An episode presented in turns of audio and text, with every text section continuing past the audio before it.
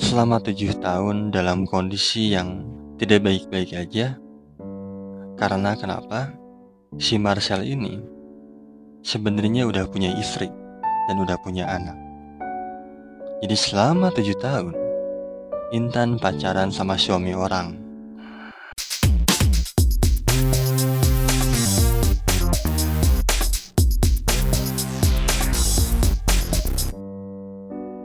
Balik lagi sama gue Rama Cungkring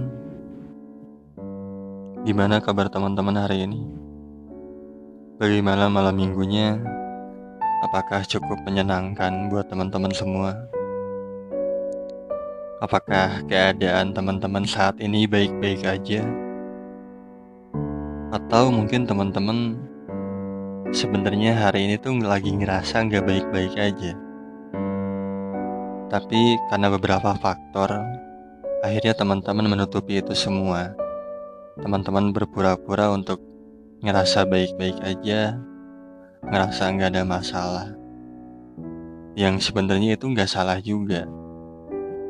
Cuman mengingat kondisi kita, kondisi semua orang yang saat ini ya sangat tidak nyaman.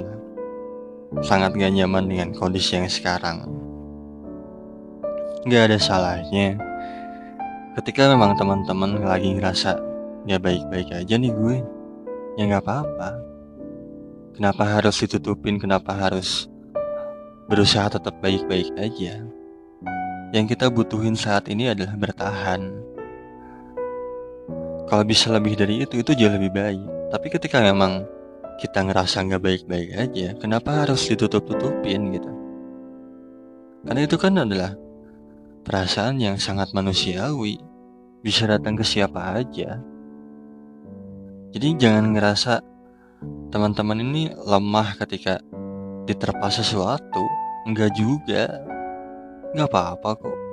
Bahkan menurut gue, ketika memang teman-teman lagi sedih, teman-teman pengen nangis, ya nangis. Mungkin setelah nangis teman-teman jauh lebih tenang daripada teman-teman berusaha untuk menahan, menahan itu semua itu jauh lebih tidak nyaman. Jadi kalau teman-teman lagi pengen cerita, teman-teman pengen ngobrolin apa pun, teman-teman pengen menyuarakan kegelisahan teman-teman, pengen mengungkapkan kesedihan teman-teman. Tapi mungkin untuk sebagian orang ada yang ngerasa gue nggak ada tempat cerita, gue nggak punya teman dekat atau apa pun itu, atau mungkin ngerasa terbatas ceritanya. Nggak bisa nggak bisa semua keluar gitu ceritanya. Teman-teman kalau misalkan percaya sama gue teman-teman boleh banget cerita tentang apa pun. Pengalaman se ekstrim apa pun kesedihan apa pun yang teman-teman rasain teman-teman boleh kontak gue teman-teman boleh kontak secara pribadi lewat WhatsApp 0878 2428 7590 atau kalau misalkan masih agak sungkan untuk ngobrol langsung. Teman-teman boleh banget untuk kirim cerita teman-teman dalam bentuk apa pun audio apa pun itu lewat email ttmpodcast.story at gmail.com durasinya berapa lama? Bebas. Gue nggak akan membatasi teman-teman yang ngirim bentuk audio itu berapa menit? Mau 10 menit 15 menit setengah jam satu jam bahkan dua jam. Kirim aja. Kirim aja. Gue akan dengerin semuanya. Atau mungkin teman-teman ada yang pengen langsung untuk hadir di podcast. Teman-teman boleh juga. Dengan kondisi yang sekarang mungkin kita nggak bisa ketemu langsung tapi kita bisa manfaatin media sosial atau apa pun itu bentuknya entah zoom apa pun lah kita bisa memanfaatin itu semua. Sama halnya dengan episode yang sekarang. Episode kali ini gue akan membawakan sebuah cerita dari salah satu teman gue gue udah cukup kenal lumayan lama. Nah dia ngirim cerita beberapa hari lalu. Nah hari ini gue akan ngajak teman-teman untuk apa ya bukan ngajak teman-teman untuk ngasih penilaian yang buruk enggak. Tapi ngajak teman-teman untuk belajar dari pengalamannya yang gue ceritain ini. Karena pengalaman yang orang ini alamin itu adalah menurut gue hal yang cukup ekstrim. Dan sebenarnya itu adalah pengalaman yang tabu di masyarakat. Kenapa? Kenapa gue bilang tabu? Karena ini gue kasih tahu di awal ya poin ceritanya.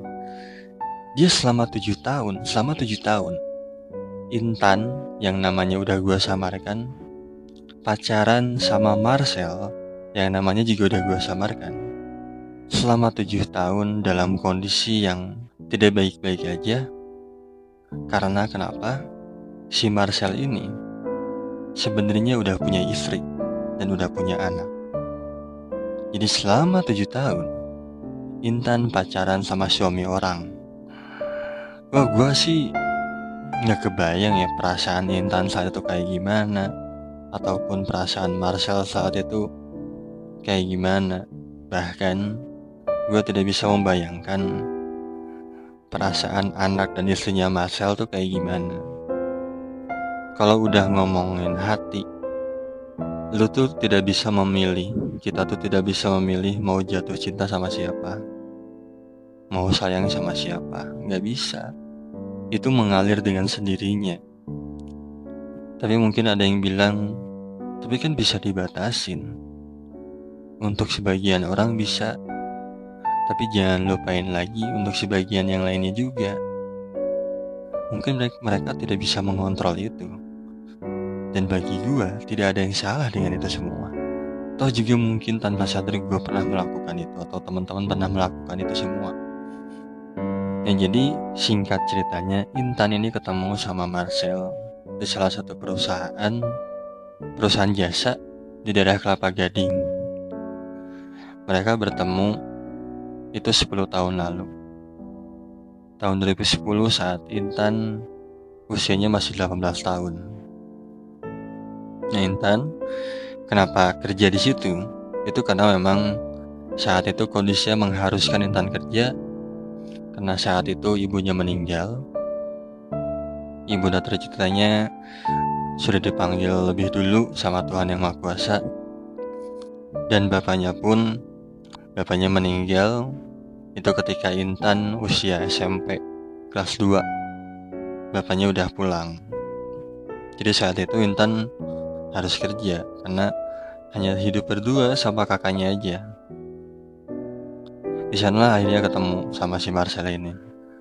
Sehingga cerita Intan Resi dengan pandangan pertamanya karena ngerasa bahwa si Marcel ini udah tua tapi nggak goda terus dan lain-lain ngerasa ilfil.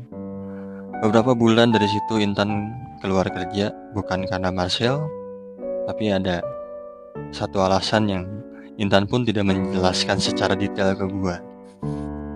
Tapi selang dua tahun dari situ, akhirnya Intan ketemu lagi sama si Marcel.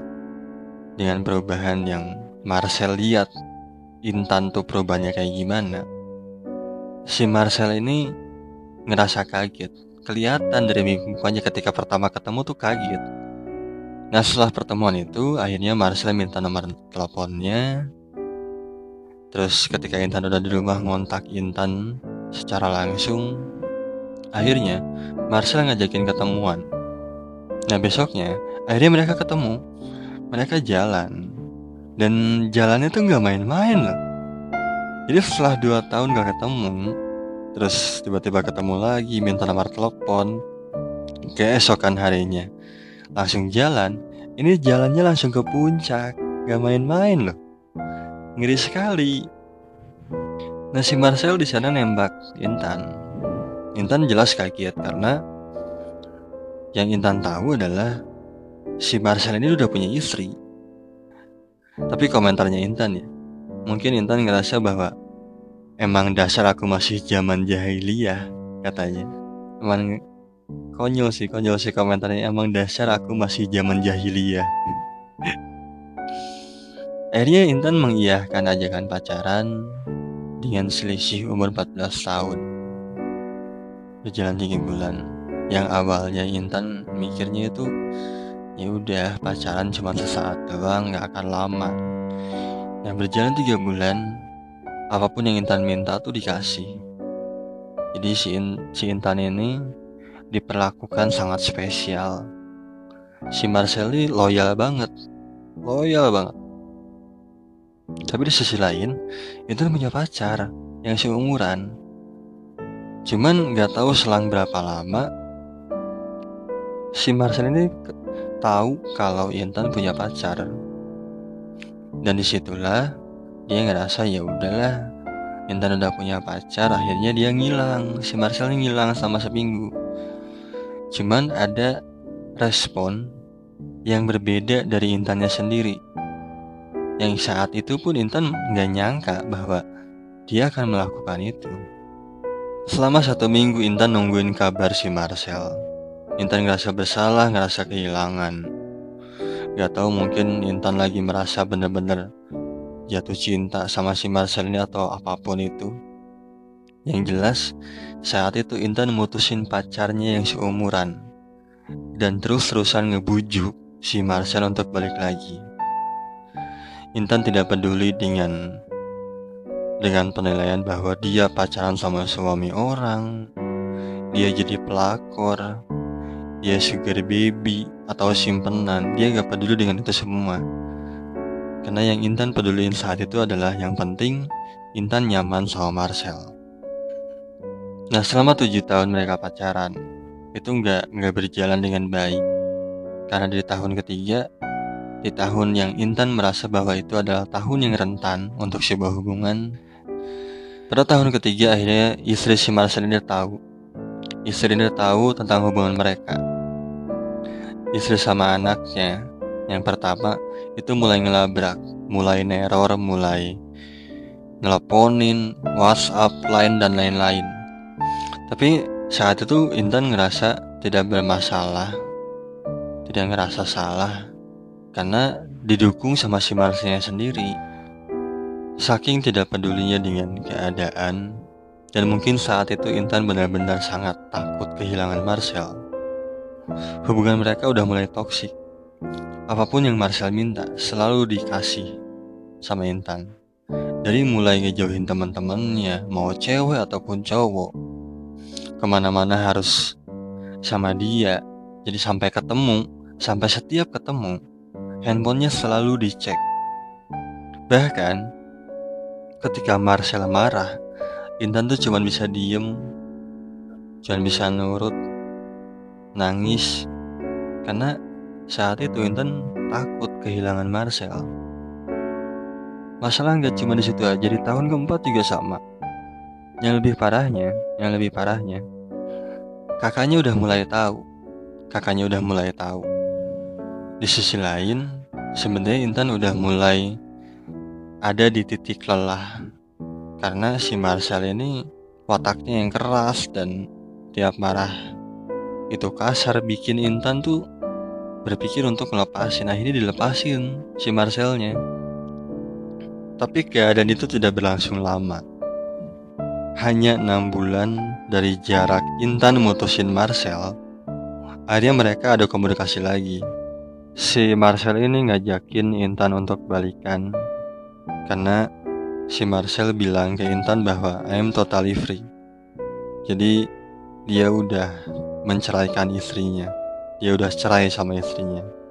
Dan saat itu Intan tuh ngerasa sangat seneng banget. Seneng banget.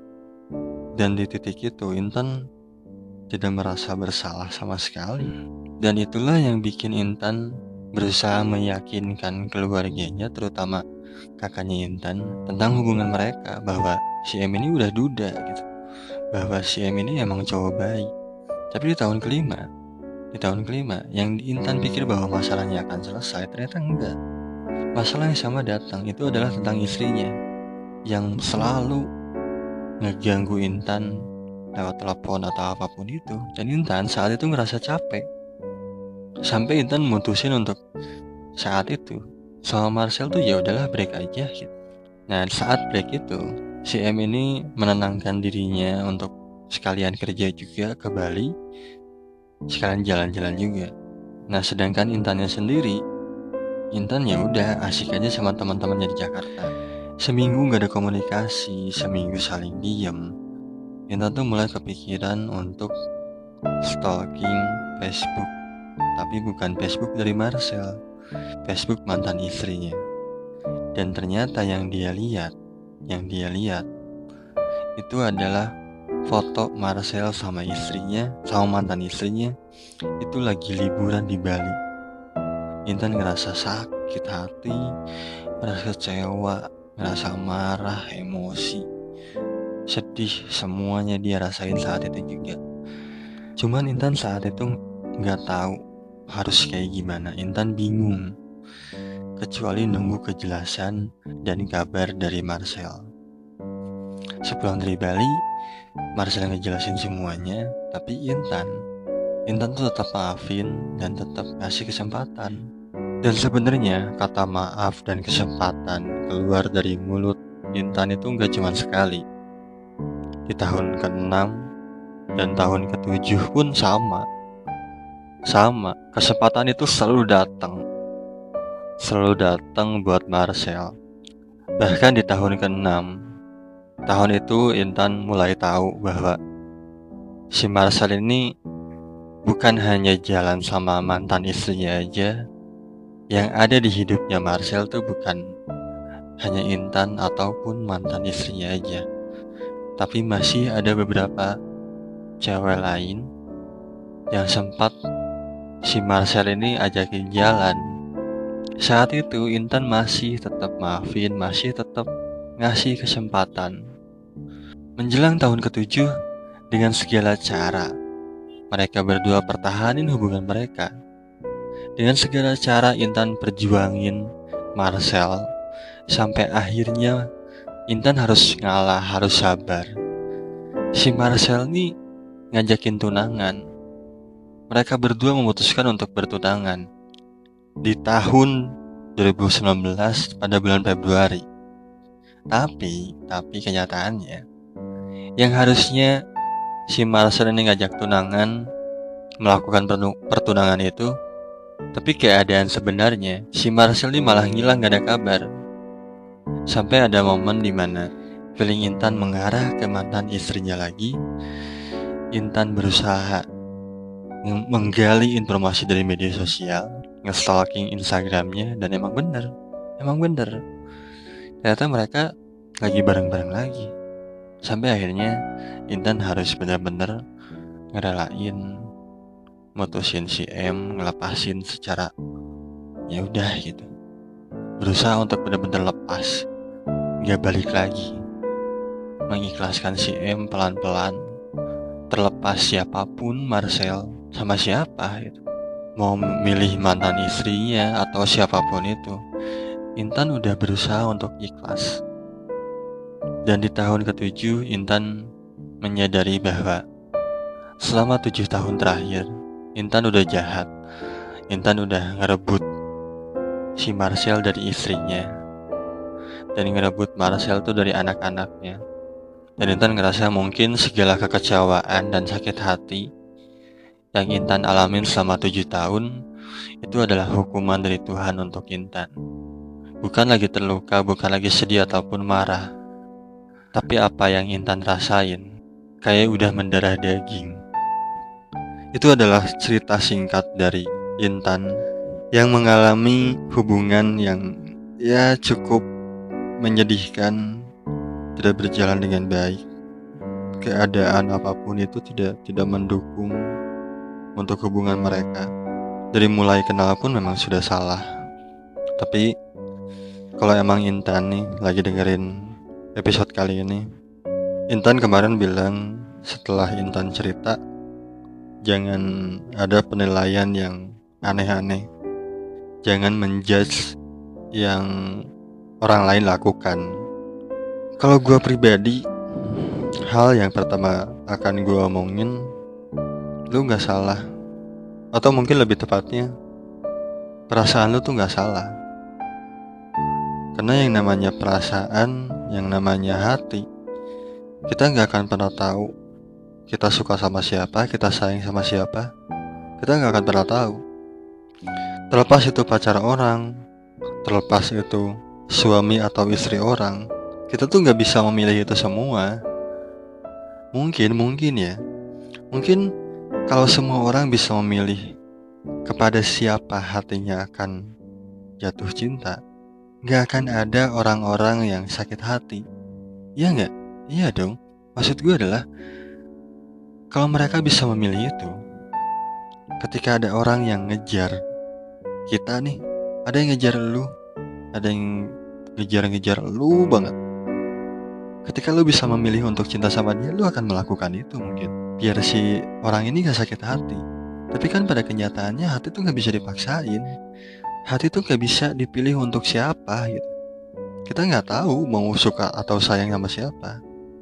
Ya Intan sendiri udah udah bilang sama gua bahwa banyak pelajaran yang diambil dari perjalanan selama tujuh tahun. Tujuh tahun loh. Itu adalah bukan waktu yang yang sebentar. Itu bukan waktu yang main-main gitu. Dan yang mereka lakukan tuh bukan hal yang main-main juga. Kalau ibaratnya cuma pacar orang sih, ya biasa aja lah bodo amat gitu. Tapi kan ini adalah suami orang. Itu adalah hal yang sangat tabu di masyarakat kita gitu kan. Sangat tabu. Orang lain akan wah ngehinanya habis-habisan cuy. Ngehinanya habis-habisan. Cuman poinnya adalah menurut gue ya.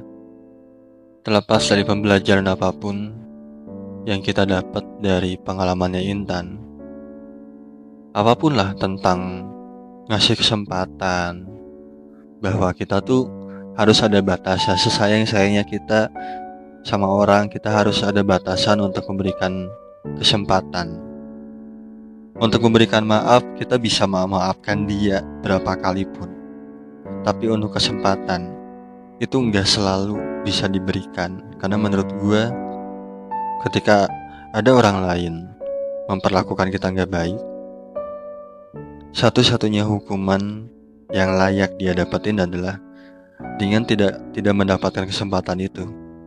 Gue mengalami itu. Ketika dulu gue pernah mengecewakan mantan gue, dan gue berusaha untuk meminta kesempatan itu, tapi dia nggak ngasih. Itu menjadi hukuman yang paling keras, paling layak gue dapatkan. Dan pada akhirnya, gue belajar dari situ Harapan gue adalah untuk Intan pribadi di usia yang sudah tidak muda lagi untuk wanita, untuk cewek. Mudah-mudahan Intan bisa ketemu sama orang yang jauh lebih baik. Intan udah belajar banyak hal selama tujuh tahun. Yang gue harapkan Intan tidak melakukan hal yang sama.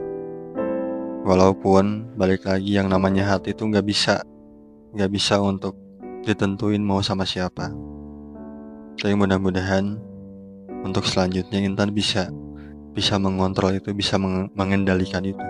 Mudah-mudahan Intan ketemu sama orang yang bisa lebih menghargai Intan lebih baik lagi. Ataupun teman-teman yang lain.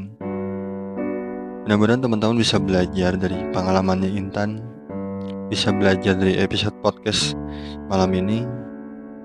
Apa pun yang kalian rasain, gak ada salahnya. Cuman yang harus diingat adalah kita tetap harus ada batasan.